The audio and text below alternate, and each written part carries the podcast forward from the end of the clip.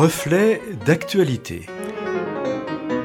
Une approche chrétienne de l'actualité de la semaine. Amis auditeurs, bonjour. C'est aujourd'hui Joël Fayard à ce micro pour une réflexion intitulée Transition nucléaire.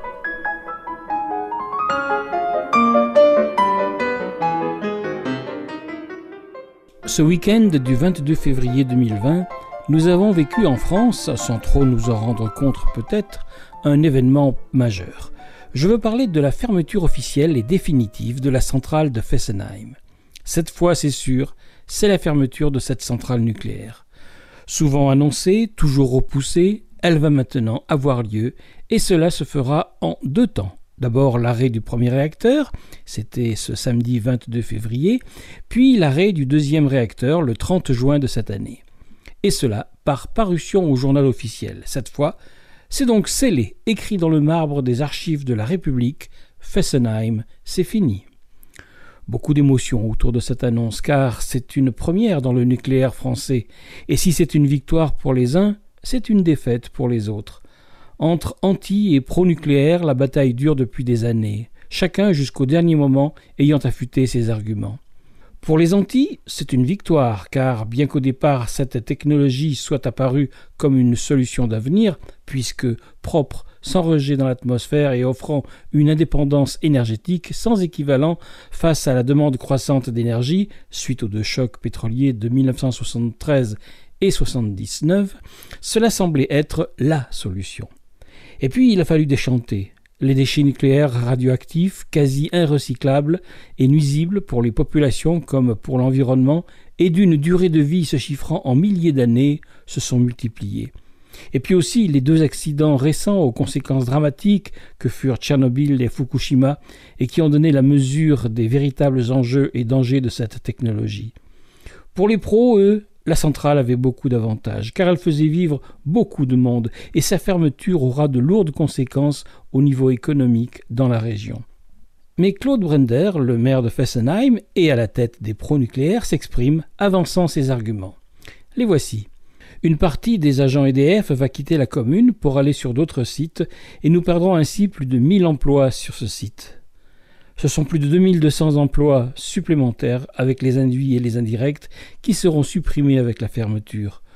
De nombreux commerces seront en souffrance. La commune aura une perte conséquente dans sa fiscalité. La survie de 29 communes aux alentours est en jeu. Et comment est-ce qu'on va survivre après? Ce combat, on l'a perdu, regrette-t-il, et il exprime sa colère devant ce qu'il appelle l'injustice de cette fermeture ainsi que l'impréparation de celle-ci.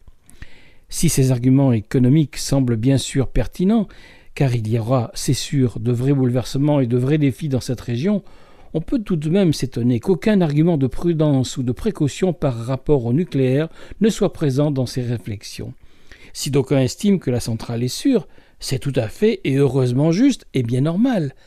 Mais les responsables du fonctionnement et qui ont un devoir de sécurité maximale vis-à-vis des populations locales comme envers le pays rappellent que les coûts d'exploitation vont croissant pour la maintenir à ce niveau de sécurité et de performance. Car entretenir une centrale nucléaire ayant 43 ans d'âge, puisque mise en service en 1977, et alors même que sa durée de vie ne devait pas excéder 30 ans, implique un entretien et des mises à jour qui se révèlent de plus en plus coûteuses. De plus, cette centrale, qui est donc depuis longtemps amortie, n'est quand même pas si sûre, puisqu'elle se situe dans une zone sismique et en zone inondable. Ce qui me frappe, c'est que c'est bien la population, les riverains de la centrale, qui, faisant fi des arguments sécuritaires, ne prennent en compte que les aspects économiques. Bien sûr, on peut comprendre ce souci face à l'emploi. Il n'est pas simple d'avoir et de conserver un emploi, et vouloir le garder semble tout à fait justifié. Mais le faire envers et contre tout, sans aucune réflexion sur les dangers encourus face à une installation vieillissante ayant dépassé de presque vingt ans. Sa date limite de fonctionnement, semble bien inconséquent. Cela me fait penser à un autre événement qui s'est passé là aussi il y a quelques jours, c'était le 21 février précisément, où les juges des référés ont rejeté la notion d'urgence sur la demande faite par des habitants de Langouette en Ille-et-Vilaine qui demandait le respect des distances de sécurité pour répandre des pesticides à moins de 5, 10 et 20 mètres selon la nature des terrains, de la classification des produits et de l'exposition des habitations des riverains. Ici, c'est la notion d'urgence que la justice a rejetée. Le dossier, sur le fond, sera bien étudié, mais en son temps, tranquillement, en temps voulu, en somme. Cool, les gars, il n'y a aucune urgence, pas de priorité à le faire.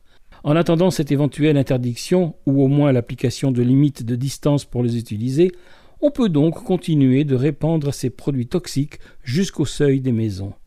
Que faudra-t-il donc dire à nos enfants? Petits enfants, fermez bien les fenêtres de vos chambres, oui, celles qui donnent sur les champs voisins, car les tracteurs tournent et le vent souffle fort aujourd'hui. Voilà donc deux exemples où population, législateurs, politiques et riverains s'affrontent et se cherchent, les uns pour préserver la vie et les autres l'emploi. Pourtant, il n'y a pas d'un côté ceux qui ont tort et de l'autre ceux qui ont raison. Chacun apporte au débat une part qui doit être entendue. Mais comment concilier ces argumentations qui semblent s'opposer? Je ne veux sûrement pas dans cette chronique trancher et apporter de réponses personnelles, mais que ces quelques observations et réflexions nous aident à cibler nos priorités et à regarder en face à ce monde qui appelle à l'aide et qui cherche désespérément comment survivre.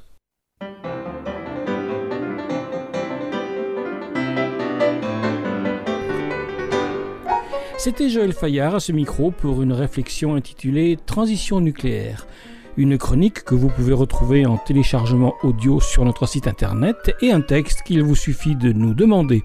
Écrivez-nous, nous vous l'enverrons. À bientôt!